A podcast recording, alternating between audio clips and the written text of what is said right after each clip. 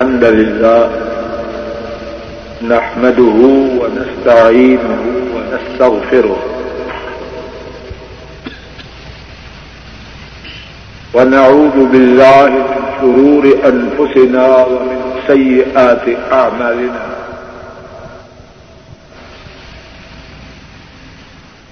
من يهده الله فلا مذل له ومن يضلل فلا هادي له. وأشهد أن لا إله إلا الله وحده لا شريك له. وأشهد أن محمدا عبده ورسوله صلى الله عليه وسلم. أما بعد فإن خير الحديث كتاب الله وخير الهدي هدي محمد صلى الله عليه وسلم وشر الأمور محدثاتها وكل محدثة بدعة وكل بدعة ضلالة وكل ضلالة في النار. اللهم انفعنا بما علمتنا وعلمنا ما ينفعنا وزدنا علما. سبحانك لا علم لنا إلا ما علمتنا إنك أنت العليم الحكيم. رب اشرح لي صدري ويسر لي أمري. واحلل عقدة من لساني يفقه قولي. روى الإمام مسلم عن سفيان بن عبد الله الثقفي رضي الله تعالى عنه. قال قلت، يا رسول الله صلى الله عليه وسلم، قل لي في الإسلام قولا، لا أسأل عنه أحدا غيرك. قال، قل، آمنت بالله ثم استقم. أو كما قال صلى الله عليه وسلم.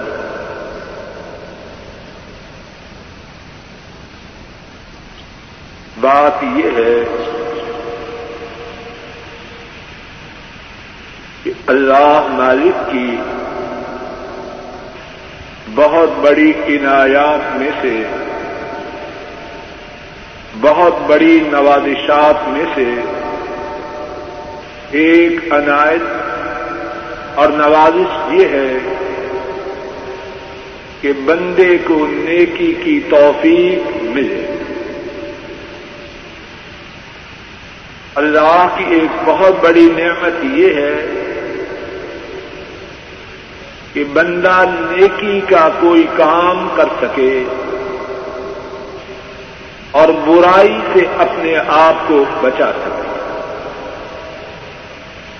لیکن نیکی کا کرنا،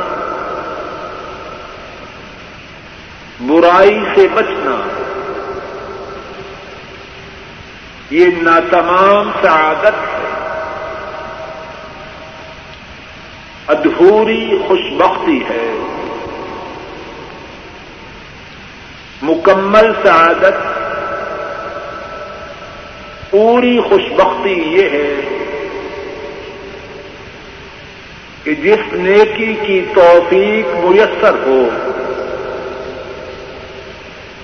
وہ زندگی کے آخری دنوں تک اللہ کے فضل و کرم سے بندے کو میسر رہے۔ جس برائی سے بچا،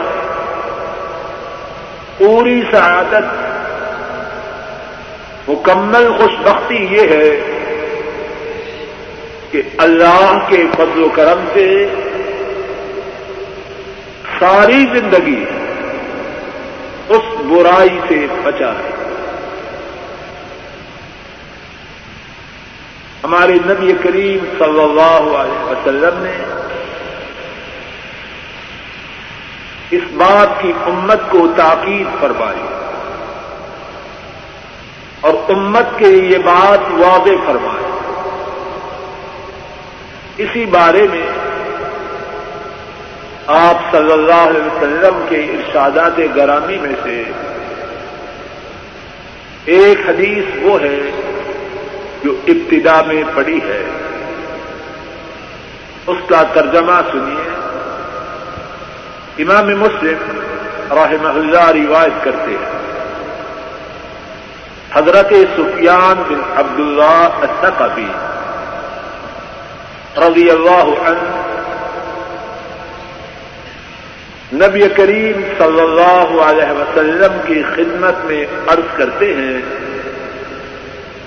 اے اللہ کے رسول صلی اللہ علیہ وسلم، اسلام کے متعلق مجھے کوئی ایسی بات بتلائیے کہ آپ کے بعد کسی اور سے سوال کرنے کی ضرورت باقی نہ رہے۔ اور ایک دوسری روایت میں ہے، انہوں نے عرض کی، حدثنی بے امر آتسم بے مجھے ایسی بات بتلائیے کہ میں اس کو مضبوطی سے تھام لوں ہمارے نبی کریم صلی اللہ علیہ وسلم نے جواب میں ارشاد فرمایا، قل، آمنت باللہ ثم مستقم تو یہ کہ میں اللہ پر ایمان لایا اور پھر اس ایمان پر جم جا، اس ایمان پر ڈٹ جا۔ اس ایمان پر استقامت اختیار کی۔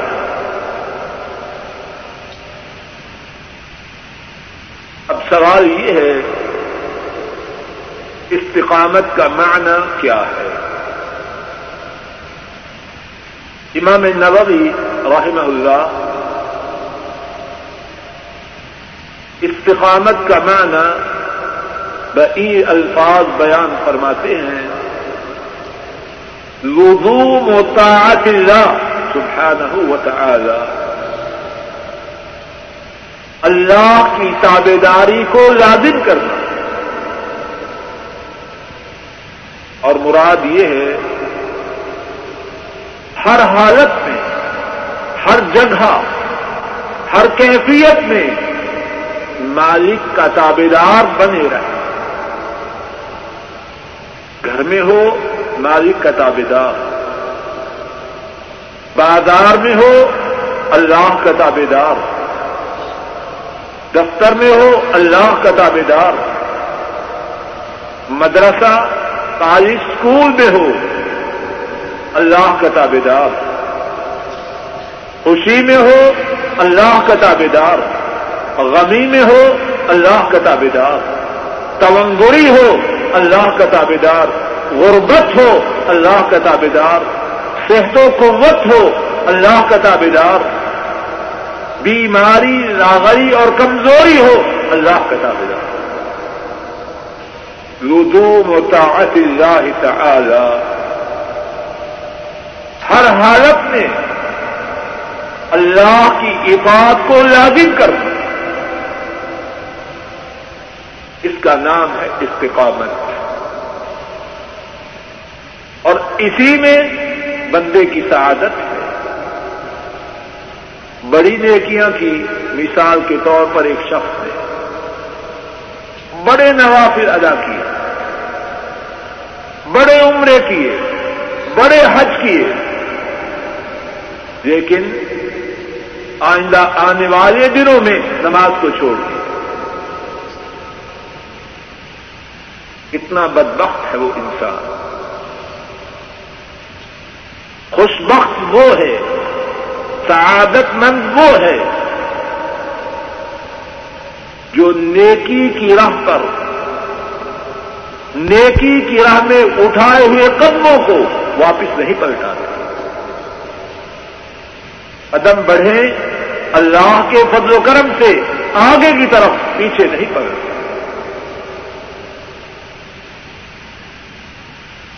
اب سوال یہ ہے کہ میں اور آپ اور بہت سے لوگ استقامت کی راہ کو اختیار کرنا چاہتے ہیں، لیکن اس راہ پہ چل نہیں پاتے۔ استقامت کی راہ میں کیا رکاوٹیں ہیں؟ ذرا ان کو سمجھنے کی کوشش کرتے ہیں، اللہ کی توفیق سے۔ اور ساتھ ہی ساتھ حضرات صحابہ کی مبارک زندگیوں کو اپنے سامنے لاتے ہیں کہ استقامت کی راہ میں جو رکاوٹیں ہیں، انہوں نے ان رکاوٹوں کو دور کرنے کے لیے کیا کیا۔ انہوں نے ان رکاوٹوں کا مقابلہ کیسے؟ میرے ساتھ استقامت کی راہ میں حائل ہونے والی چند ایک رکاوٹوں کو اپنی انگلیوں پر شمار کی استقامت کی راہ میں ایک بہت بڑی رکاوٹ لوگوں نے یہ بنا رکھی ہے کہ دین کی بات تو ٹھیک ہے لیکن میری عادت کتنی عورتیں ہیں؟ پردے کا مسئلہ بیان کیا جائے۔ جواب میں کہیں گی، بات تو ٹھیک ہے، لیکن اتنا بڑا پردہ کرنا میری عادت ہے۔ بچپن ہی سے، جوانی ہی سے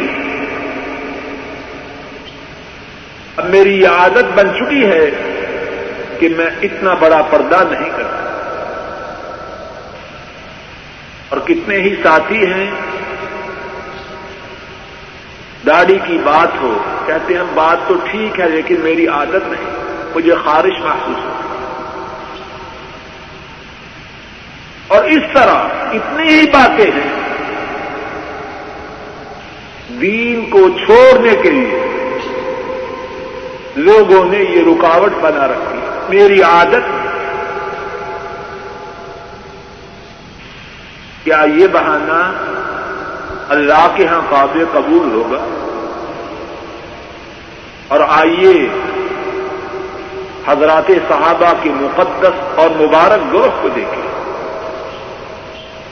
کہ انہوں نے اللہ کے دین کی پابندی کے لیے اس رکاوٹ کا کس طرح مقابلہ کیا؟ صحیح بخاری میں ہے۔ حضرت انس رضی اللہ تعالی عنہ وہ بیان کرتے ہیں کن تو ساقی القوم فی منزل ابی طلحہ رضی اللہ عنہ۔ فأمر رسول الله صلى الله عليه وسلم مداديا ينادي ألا إن الخمر قد حرمت.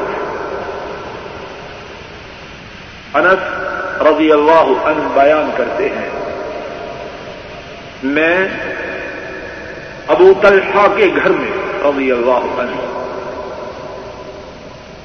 لوگوں کی ایک جماعت کو شراب پلا رہا تھا۔ رسول اللہ صلی اللہ علیہ وسلم نے ایک اعلان کرنے والی کو حکم دیا کہ وہ اعلان کرے۔ خبردار، یقیناً شراب کو حرام قرار دے دیا گیا۔ حضرت انس رضی اللہ تعالی عنہ بیان کرتے ہیں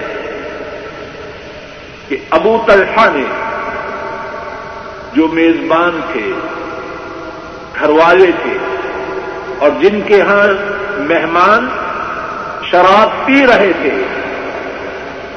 انہوں نے رسول اللہ صلی اللہ علیہ وسلم کے اس حکم کو سننے کے بعد حضرت انس کو حکم دیا، اخرج فاحرک اٹھو، گھر میں جتنی شراب موجود ہے، گلی میں پھیل کیا انہوں نے بہانہ لگایا کہ شراب پینا ہماری عادت ہے۔ اور معلوم ہے اربوں میں شراب کی عادت مہینوں یا سالوں سے نہ تھی، معلوم نہیں کتنے زمانے سے۔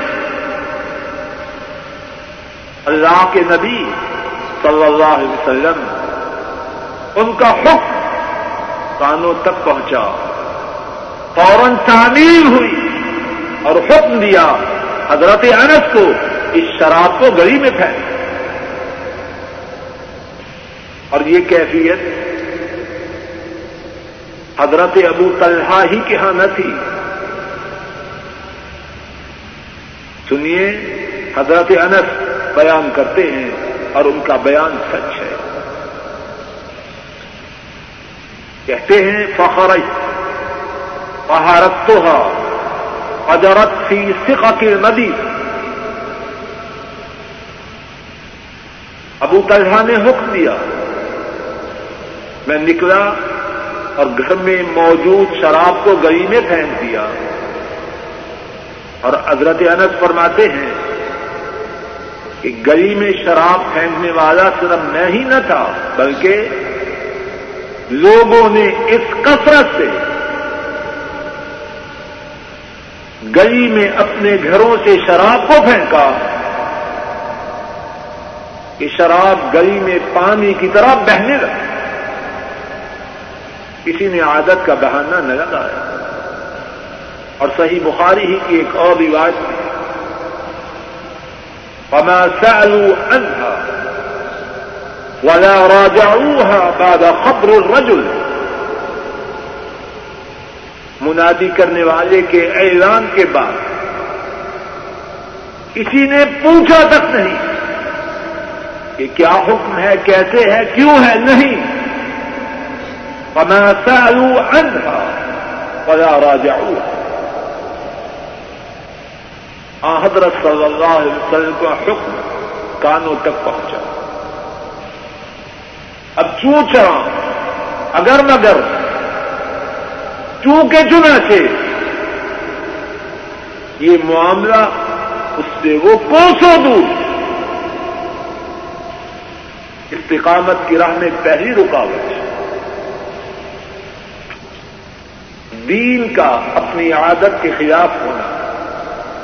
لیکن اللہ والے اپنی عادتوں کو ختم کر دیتے ہیں اور دین کی پابندی کرتے ہیں۔ استقامت کی راہ میں دوسری رکاوٹ ہے۔ رشتے دار آئزہ و کارف بہن بھائی، بیوی بچے، خاون، سسرال والے۔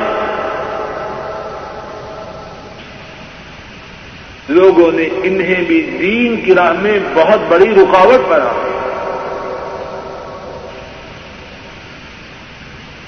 دین کی بات بتلائیے، خوب سمجھیں گے۔ لیکن جواب میں کہیں گے، بات تو ٹھیک ہے، برادری میں ناک کٹ گئی۔ بات تو خوب سمجھیں گے، کہیں گے بیگم صاحبہ نہیں بات تو بیگم خوب سمجھے گی، کہے گی رشید کے ابو نہیں مانے۔ آئیے اللہ والوں کے بہت سے واقعات میں سے ایک واقعہ سماعت فرمائے۔ حضرات آئمہ احمد، مسلم، ابو داؤد اور ترمدی رحمہم اللہ تعالی رواج کرتے ہیں۔ حضرت سعد رضی اللہ تعالی عنہ خود اپنا واقعہ بیان کرتے ہیں۔ اور وہ اپنے بیان میں سچے فرماتے ہیں، خوب توجہ سے سنی ان تو برم بے فلما اسلم قالت يا سعد، ما هذا الدين الذي قد احدث؟ لتدعن دينك هذا؟ او لا اكل ولا اشرب حتى اموت. فتعير بي فيقال، يا قاتل امك حضرت سعد بیان کرتے ہیں، میں اپنی ماں کے ساتھ اچھا سلوک کرنے والا ہوں۔ جب میں مسلمان ہوا، میری ماں نے کہا ایسا تو یہ نیا دین کہاں سے لے آیا؟ تو اس دین کو چھوڑ دے، وگرنہ میں کھانا پینا چھوڑ جاؤں، بھوک ہڑتال کر جاؤ اور تب تک بھوک ہڑتال جاری رکھوں گی، یہاں تک کہ مر جاؤں۔ اور میرے مرنے کے بعد لوگ تمہیں تانا دیں گے۔ اس سال نے اپنی ماں کو ہلاک کر دیا۔ اور تیرا نام اپنی ماں کے قاتل کی حیثیت سے لوگوں میں مشہور ہو جائے۔ غور کیجیے دنیا کے رشتوں میں بہت بڑا رشتہ ماں کا رشتہ اور ساتھ وہ بیٹا تھا اپنی ماں کے ساتھ اس نے سلوک کرنے والا۔ ماں کی اس دھمکی کا اس بیٹے پر کیا اثر ہوا؟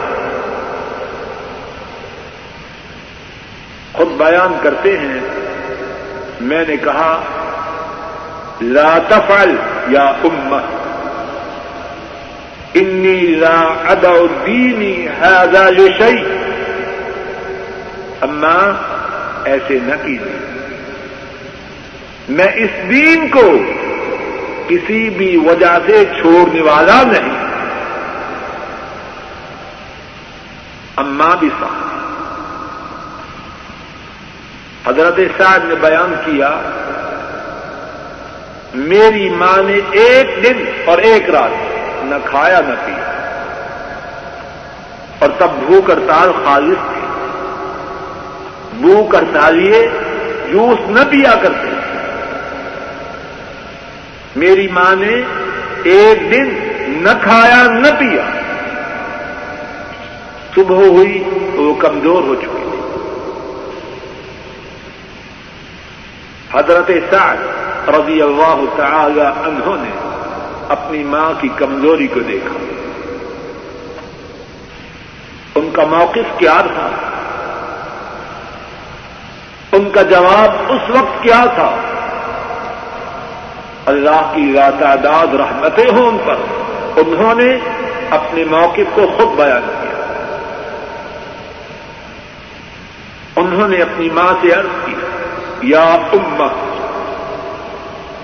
تعلمین تعلمين هذا والله لو كانت لك مئة نفس فخرجت نفسا نفسا. ما تركت ديني، إن شئت كلي أو لا تأكلي. کہنے لگے، اے اماں آپ کو معلوم ہے اور اللہ میری اس بات پر گواہ ہے۔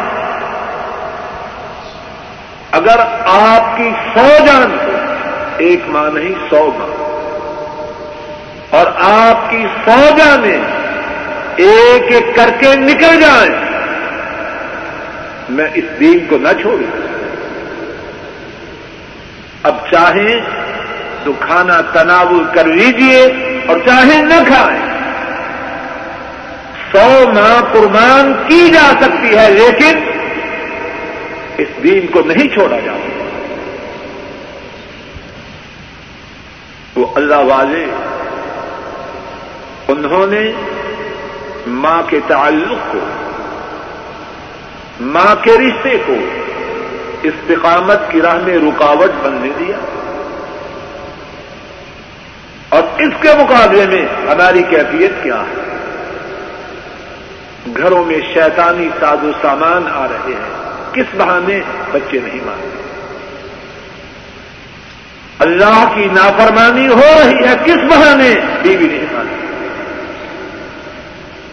اور عورتیں اللہ کی نافرمانی کر رہی ہیں، اس بہانے شوہر نہیں مانتے۔ کیا اصل بات یہ نہیں کہ ہمارے اپنے دلوں میں چور ہے۔ کبھی کسی کا نام دیتے ہیں، کبھی کسی کا نام دیتے ہیں۔ اور اگر سچ مچ بھی کوئی دین کی راہ میں رکاوٹ بنے، تو نمونہ ہے حضرت سعد رضی اللہ تعالی عنہ کا طرز عمل۔ ہے حضرات صحابہ کے اس بارے میں اور کتنے واقعات ہیں، لیکن وقت کی تنگی کی وجہ سے تیسری رکاوٹ کی طرف منتقل ہوتا دین کی راہ میں، استقامت کی راہ میں ایک اور رکاوٹ مال و دولت کی محبت۔ کتنے دین والے جب معاملہ ہو ریالوں کا ڈالوں کا، پاؤنڈوں کا، روپوں کا، دین میں کمزور ہو جاتے ہیں۔ اور اللہ ہدایت دے کتنے ہیں، دین سے پھر جاتے ہیں۔ نمازی ہے پکا، گاہک آ گیا۔ اب نماز چھوڑا۔ کہاں گیا نماز کا اہتمام نماز ضروری یا گاہک ضروری؟ اور کتنے ہیں؟ عمرے بھی ہو رہے ہیں۔ اور سود پہ اپنی رقم بینکوں میں رکھی ہوئی ہے۔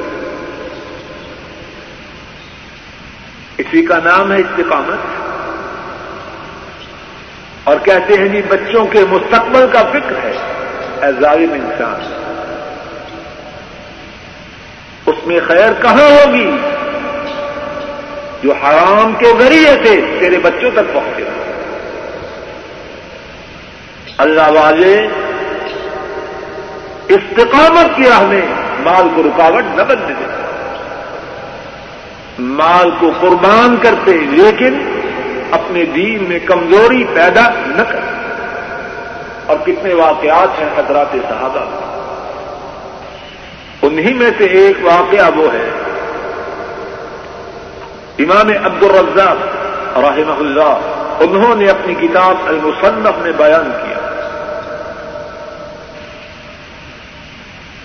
عبداللہ ابن عزیز الختمی انہوں نے اپنے غلام کو اسبہان بھیجا۔ چار ہزار چار ہزار کی رقم اس کے حوالے کی غلام وہاں چلا گیا۔ کچھ عرصہ گزرنے کے بعد انہیں اطلاع ملی کہ غلام مر چکا ہے۔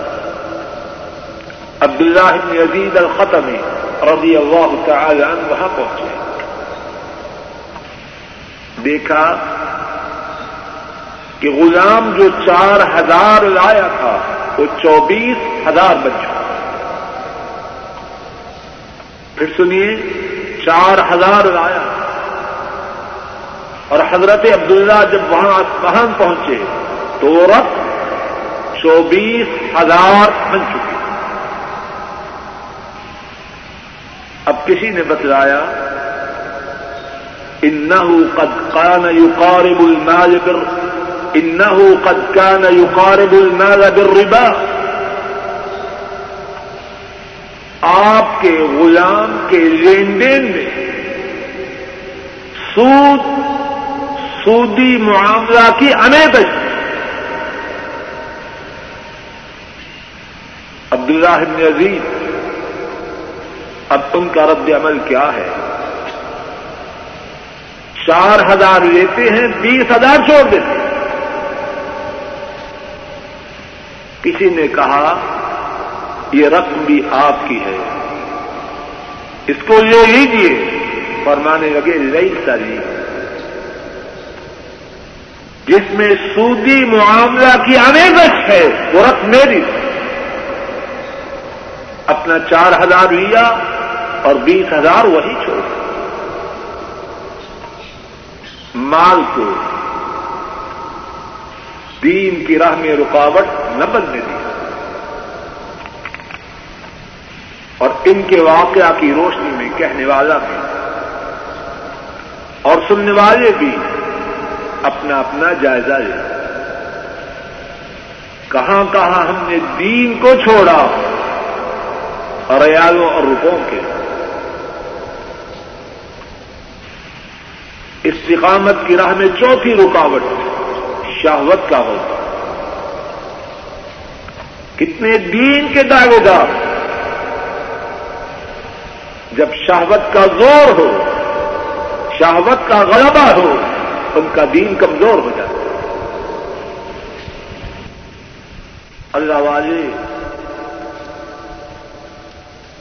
شہوت کو غالب نہیں ہونے دیتے، دین کو غالب رکھتے اور اسی زمن میں حضرت مرسد رضی اللہ تعالی عنہ کے واقعہ کو یاد کی امام ترمدی رحمہ اللہ روایت کرتے ہیں۔ عبداللہ ابن عم رضی اللہ تعالی عنہما۔ اس واقعہ کو روایت کرتے ہیں۔ حضرت مرسد رضی اللہ عنہ، ان کی ڈیوٹی یہ لگائی گئی کہ مکہ مکرمہ میں جو مسلمان مکہ کے کافروں نے قید کر رکھے ہیں، انہیں چرا کے لیا اسی مشن پر حضرت مسد ایک رات مکہ مکرمہ پہنچ چاندنی رات تھی۔ وہ دیواروں کے سائے چھپتے چھپاتے جا رہے ایک مقام پر دیوار کے سائے کے نیچے کھڑے تھے کہ ایک عورت اس نے دیکھا کہ کوئی دیوار کے سائے کھڑا ہے۔ اس عورت نے پہچاننے کی کوشش کی تو پہچان اور آواز دی، مرسد؟ تم مرسد ہو۔ مرسد نے جواب دیا ہاں میں مرسد ہوں۔ وہ عورت کون تھی؟ وہ مکہ کی رہنے والی، ایک کافر عورت تھی۔ اور حضرت مرسد، اسلام لانے سے پہلے اس عورت سے شناخت۔ اسلام لانے سے پہلے ان کی اس عورت سے اس عورت سے دوستی تھی۔ اس عورت نے دیکھا کہ رات میں ایک سائے کے نیچے مرسد موجود ہے پہچانا آواز دی۔ مرسد نے جواب دیا۔ اب وہ عورت ایک پیشکش کرتی۔ اس کے الفاظ حدیث میں محفوظ ہیں۔ مرحبن و اہلا فبت اندن اللیل۔ خوش آمدید۔ اہلن و سہلن آج رات ہمارے ساتھ اثر کرو۔ لوگوں غور کرو۔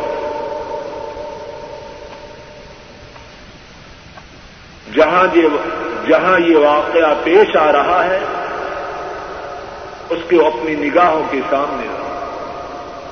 رات ہے، تنہائی ہے۔ چاہنے والی عورت اور اس کا پرانا دوست ہے اور سفر ہے۔ اور کتنے بدبخت ہیں۔ حضر میں ہوں، اپنے آئز و کارب میں، اپنے شہر میں بہت بڑے صوفی سفر میں جائیں، شیطان بن جائیں۔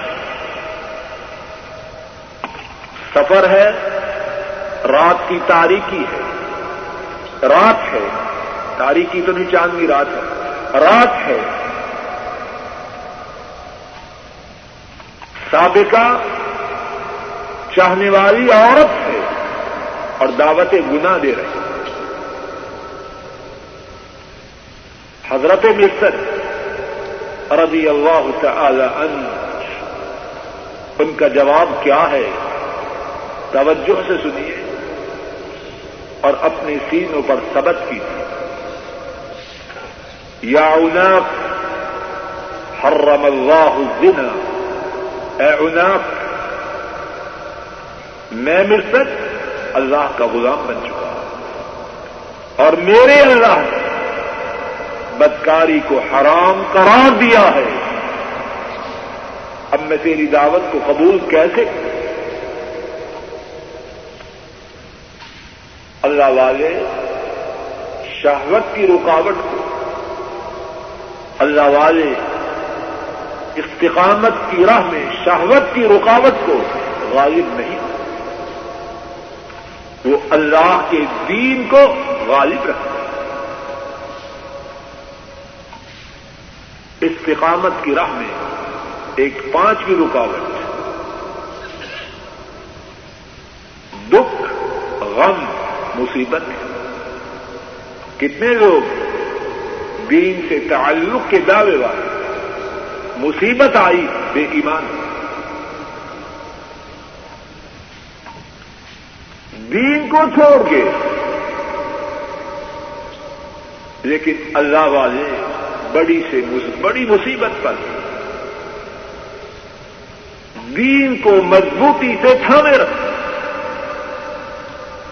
اور کتنے واقعات ہیں اللہ والے مردوں اور اللہ والی عورتوں کے۔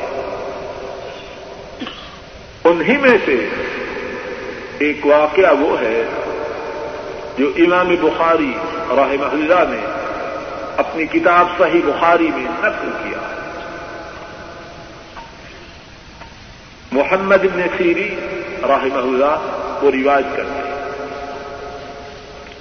حضرت ام عطیہ رضی اللہ تعالی عنہ۔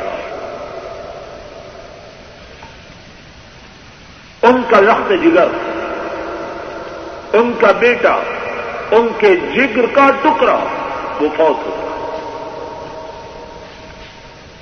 اب تصور کیجیے جس ماں کا نور نظر ہمیشہ کے لیے اس سے گم ہو جائے دنیا، اس کی کیفیت کیا ہوتی؟ ہے یا وہ جانے یا اس کا رب جانے۔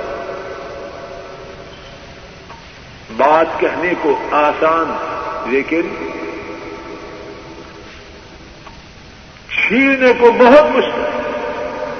ام عطیہ رضی اللہ عنہ، ان کا بیٹا فوت ہوتا ہے۔ بیٹے کی وفات کا تیسرا دن کیا کرتی ہے؟ زردی ملی ہوئی خوشبو وہ طلب کرتی ہے۔ خوشبو لاؤ۔ خوشبو لائی جاتی ہے۔ اس خوشبو کو استعمال کرتی ہے۔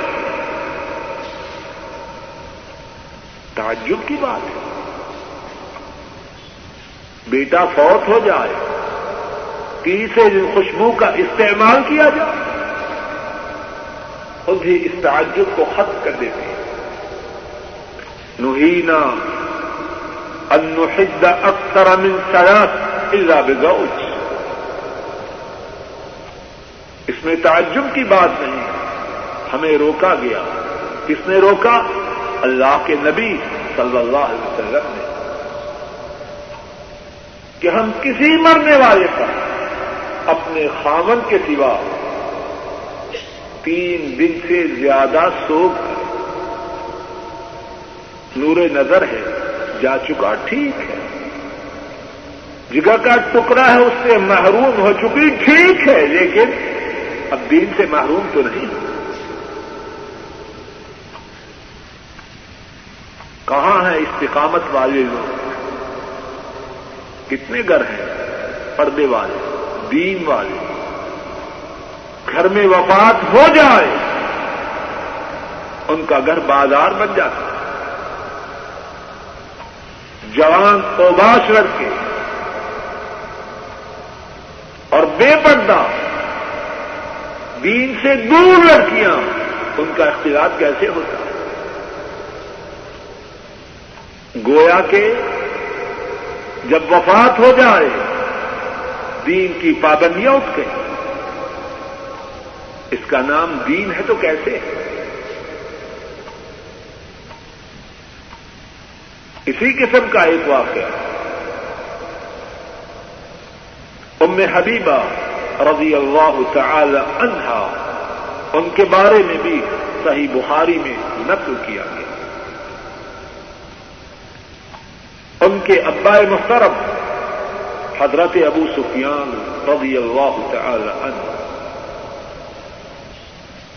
ان کی وفات کی خبر ام حبیبہ کو بھی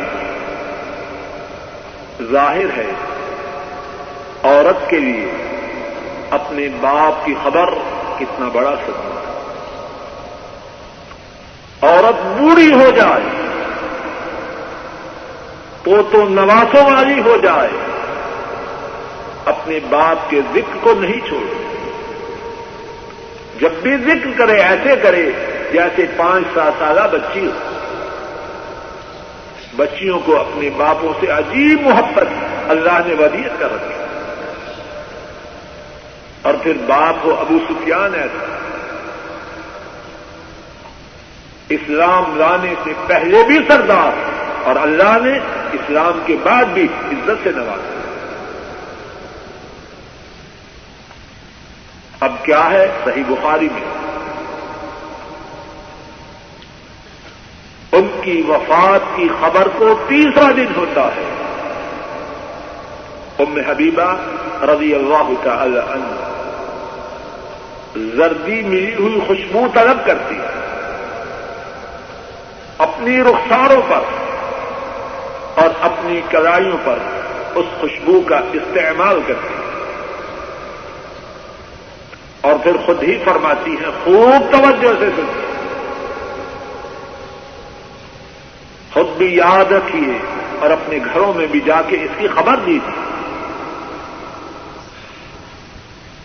فرماتی ہیں انی کنت انہاگا لغنی میں مجھے اس خوشبو کی کوئی ضرورت نہیں۔ اور ضرورت کیسے ہو؟ ابو سفیان ایسا سردار باغ فوت ہو جائے۔ تیسرے دن بیٹی کا دل کب چاہے گا کہ خوشبو استعمال کرے۔ فرماتی ہیں، مجھے اپنے باپ کی وفات کے بعد تیسرے دن خوشبو استعمال کرنے کی کوئی ضرورت نہیں۔ لولا انی سمعت النبی صلی اللہ علیہ وسلم یقول لیکن اللہ کے نبی صلی اللہ علیہ وسلم کا میں نے فرمان سن رکھا ہے۔ آپ نے فرمایا، لا يحل لامرأة تؤمن بالله واليوم الآخر أن تحد على ميت او کا ثلاث. الا على زوج فانها تحد عليها اربعه اشهر وعشرا آپ سے سب نے فرمایا، کسی عورت کے لیے جائز نہیں کہ وہ کسی عورت کے لیے جائز نہیں. کسی عورت کے لیے جائز نہیں. کہ اس کا اللہ پر ایمان ہو، قیامت کے دن پر ایمان ہو، اور وہ کسی میت پر تین دن سے زیادہ سوگ کرے۔ ہاں اپنے خامن پر چار ماہ، دس دن تک دو اتنے غم اور دکھ کے موقع پر ام حبیبہ رضی اللہ تعالی عنہا استقامت کا مظاہرہ کرتی غم کی شدت کو، دکھ کی سنگینی کو۔ کتنے لوگ ہیں۔ عام دنوں میں دین کا ظلم و ستم کا موقع آئے، دین کو خیر بات کہتی کتاب و سنت میں کتنے واقعات ہیں اللہ والوں نے ان موقع پر بھی، ان موقعوں پر بھی استقامت کی راہ کو نہ چھوڑا۔ انہی واقعات میں سے ایک واقعہ وہ ہے جو اللہ مالک نے سورہ تاہا میں بیان فرمایا۔ اور وہ واقعہ مختصراً یوں ہے موسا علیہ السلام کو فرعون نے جادوگر قرار دیا۔ اور ان کا مقابلہ کرنے کے لیے جادوگروں کو اکٹھا کیا۔ موسا علیہ السلام اور جادوگروں کا مقابلہ ہوا۔ جادوگروں کے سامنے یہ حقیقت روشن ہو گئی۔ کہ موسا علیہ السلام سچے ہیں، فرعون اور وہ جوتے اب کیا ہوا؟ قرآن کریم کی آیات سنیے۔ فقل کی سہارت سجدا۔ قالوا آمنا برب هارون وموسى۔ قال آمنتم له قبل أن آذن لكم، إنه لكبيركم الذي علمكم السحر۔ فلا اقت کے فلأقطئن أيديكم وأرجلكم من خلاف. ولا ولأصلبنكم في جذوع النخل وَلَتَعْلَمُنَّ أَيُّنَا أَشَدُّ عَذَابًا وَأَبْقَى. جادوگر سیدہ ریز ہو انہوں نے کہا، ہم ہارون اور موسا کے رب پر ایمان لو فرون نے کہا تم میرے اجازت دینے سے پہلے ایمان لے آئے۔ یہ موسا تمہارا ہی بڑا ہے، جس نے تمہیں جادو سکھلایا۔ میں تمہارے ہاتھ اور تمہارے قدم مخالف سمتوں سے کاٹ دوں گا اور تمہیں کھجوروں کے تنوں میں سوری پر لٹکا دوں۔ اور تمہیں ضرور پتا چل جائے گا کہ ہم میں سے زیادہ سنگین اور دیر پا عذاب والا کون ہے۔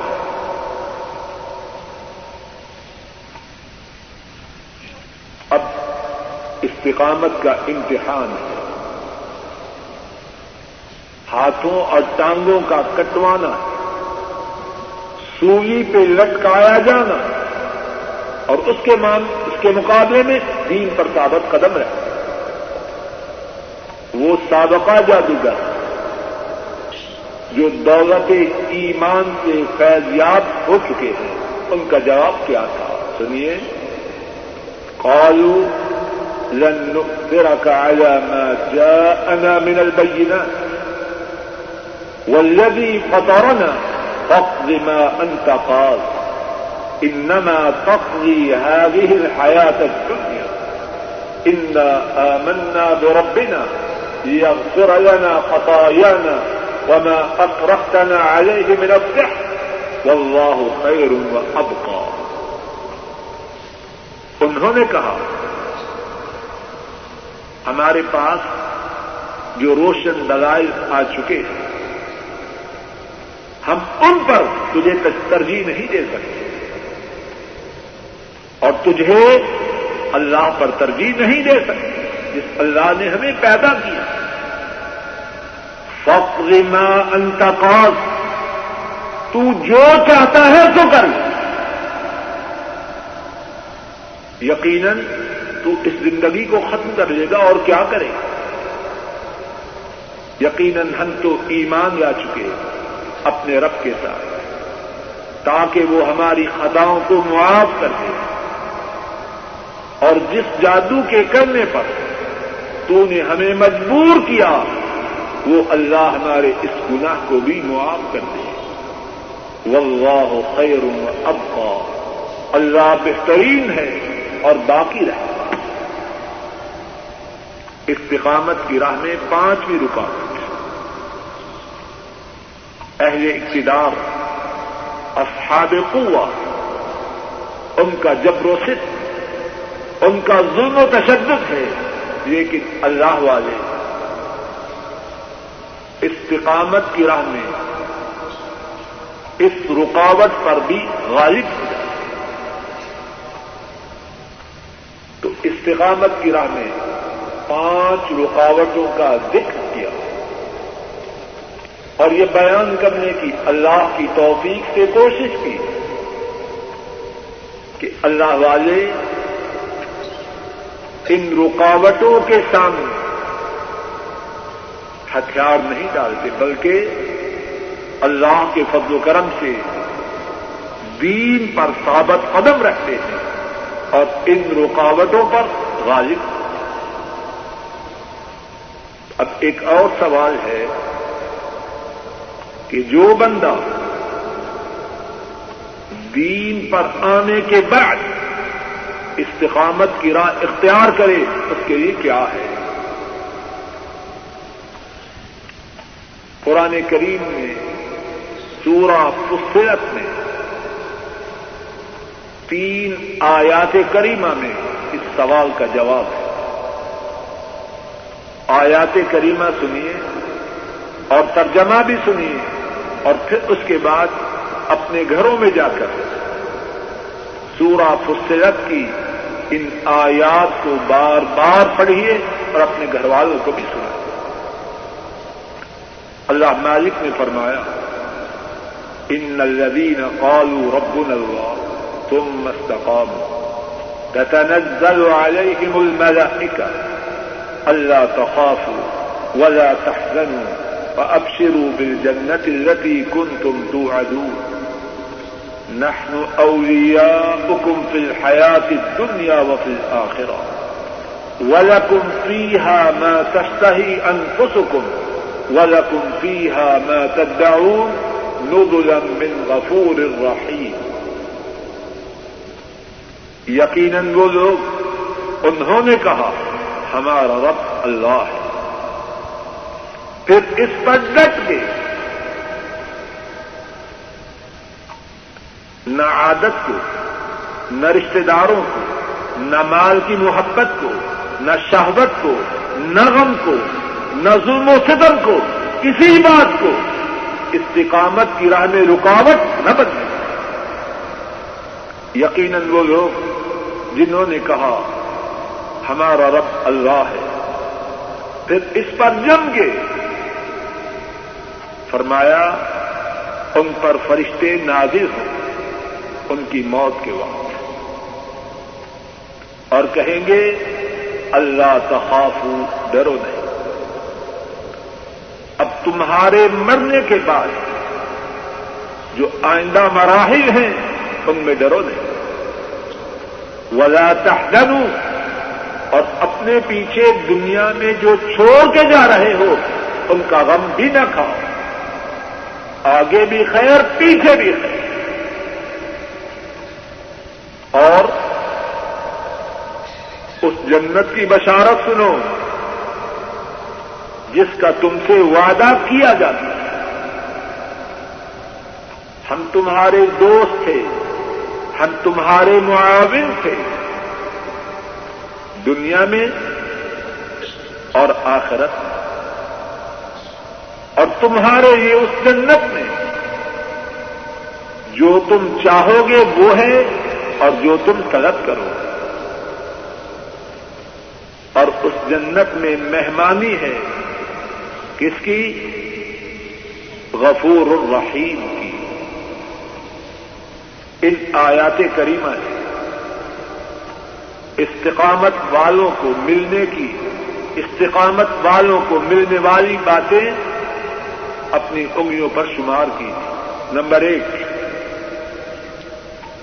فرشتے دنیا میں ان کے معاون بنتے اور جس کے معاون دنیا میں اللہ کے فرشتے ہوں، اللہ کے فضل و کرم سے اس کے لیے خیر ہی خیر ہے۔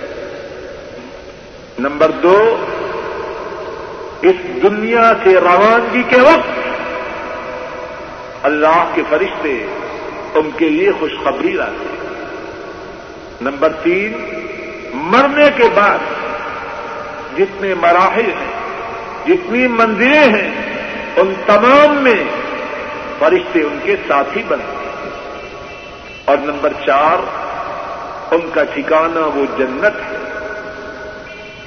جس کا میزبان اللہ غفور الرحیم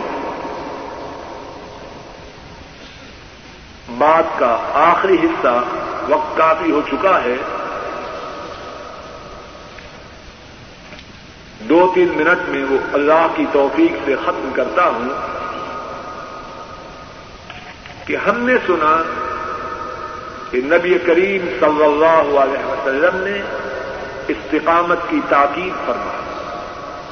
استقامت کا معنی بھی سنا۔ استقامت کی راہ میں رکاوٹوں کے متعلق بھی سنا۔ اور استقامت کے جو ثمرات و فوائد ہیں وہ بھی سنے۔ اب میں اور آپ استقامت کی راہ پہ کیسے آئے اس کے لیے اتنی ہی باتیں ہیں، چند ایک باتیں شمار کر کے ارد کرتا ہوں۔ نمبر ایک، اللہ سے دعا کریں کہ اے اللہ، دین پر ثابت قدم فرما۔ جس نیکی کی توفیق ادا فرمائی ہے اس توفیق سے مرتے دم تک محروم نہ فرما۔ اور اے اللہ، جس جس گناہ سے بچایا ہے جب تک اس جان میں جان ہے، اس گناہ کے قریب نہ پھٹے۔ دوسری بات، نیکی کی توفیق ملنے پر، برائی سے بچنے کی سعادت ملنے پر اللہ کا شکر کرے۔ اس شکر کی وجہ سے نعمتوں کو دوام ملتا۔ ہے نعمتیں اللہ کے فضل و کرم سے ثابت ہو جاتی ہیں اور ان میں اضافہ ہوتا ہے۔ نمبر تین، قرآن کریم سے اپنے تعلق کو استوار کریں۔ قرآن کریم کی بہت زیادہ تلاوت کریں۔ قرآن کریم پر تدبر کریں کہ قرآن کریم کے تعلق سے انسان کو استقامت میسر آئے۔ نمبر چار، دین کی مجلسوں میں، دین کی بات سنیں۔ اللہ اور اس کے رسول صلی اللہ علیہ وسلم کے ارشادات سنیں کہ اس سے ایمان میں اضافہ ہوتا ہے اور جب ایمان میں اضافہ ہو، اللہ کے فضل و کرم سے استقامت میسر آتی پانچویں بات، دنیا کی حقیقت پہ غور کرے اگر دین کو چھوڑا، اسی لیے رشتے داروں کے شہوت کے لیے مال کے لیے، اہل اقتدار کے لیے، کسی لیے۔ جب دنیا ناپائیدار ہے، تو کیا یہ چیزیں، یہ رشتے دار ہمیشہ رہیں؟ اور نمبر چھ، آخرت کو اپنی نگاہوں کے سامنے رہا یہ آخرت دائمی ہے، ابدی ہے، سرمدی ہے، لازوال ہے۔ استقامت کی راہ اختیار کرنے پر آخرت میں اللہ مالک راضی ہوں گے اور جنت میں داخل فرما اللہ کریم اپنے فضل و کرم سے کہنے والے کو، سب سننے والوں کو، ہماری اولادوں کو، ہمارے بہن بھائیوں کو، ہمارے بیوی بچوں کو اور ساری امت کو استقامت عطا فرمائے۔ اور گزشتہ زندگی میں استقامت میں جو کمزوری واقع ہو چکی ہے، اللہ اس کمزوری کو دور فرمائے۔ اور آئندہ زندگی میں ایسی کمزوری سے محفوظ فرمائے۔ آخر دعوانا ان الحمد للہ رب العالمين یہ پہلا سوال ہے کہ رمضان کا ماہ با برکت مہینہ ہے۔ اس میں جو اموات ہوتی ہیں۔ جی۔ رمضان میں جہنم کے دروازے بند کر دیے جاتے ہیں۔ آپ اس بارے میں کیا فرماتے ہیں؟ غیب کے معاملات اللہ ہی جانتا ہے۔ ایک اور سوال ہے عورتوں کے زیورات پر زکوٰۃ کا کیا حکم ہے؟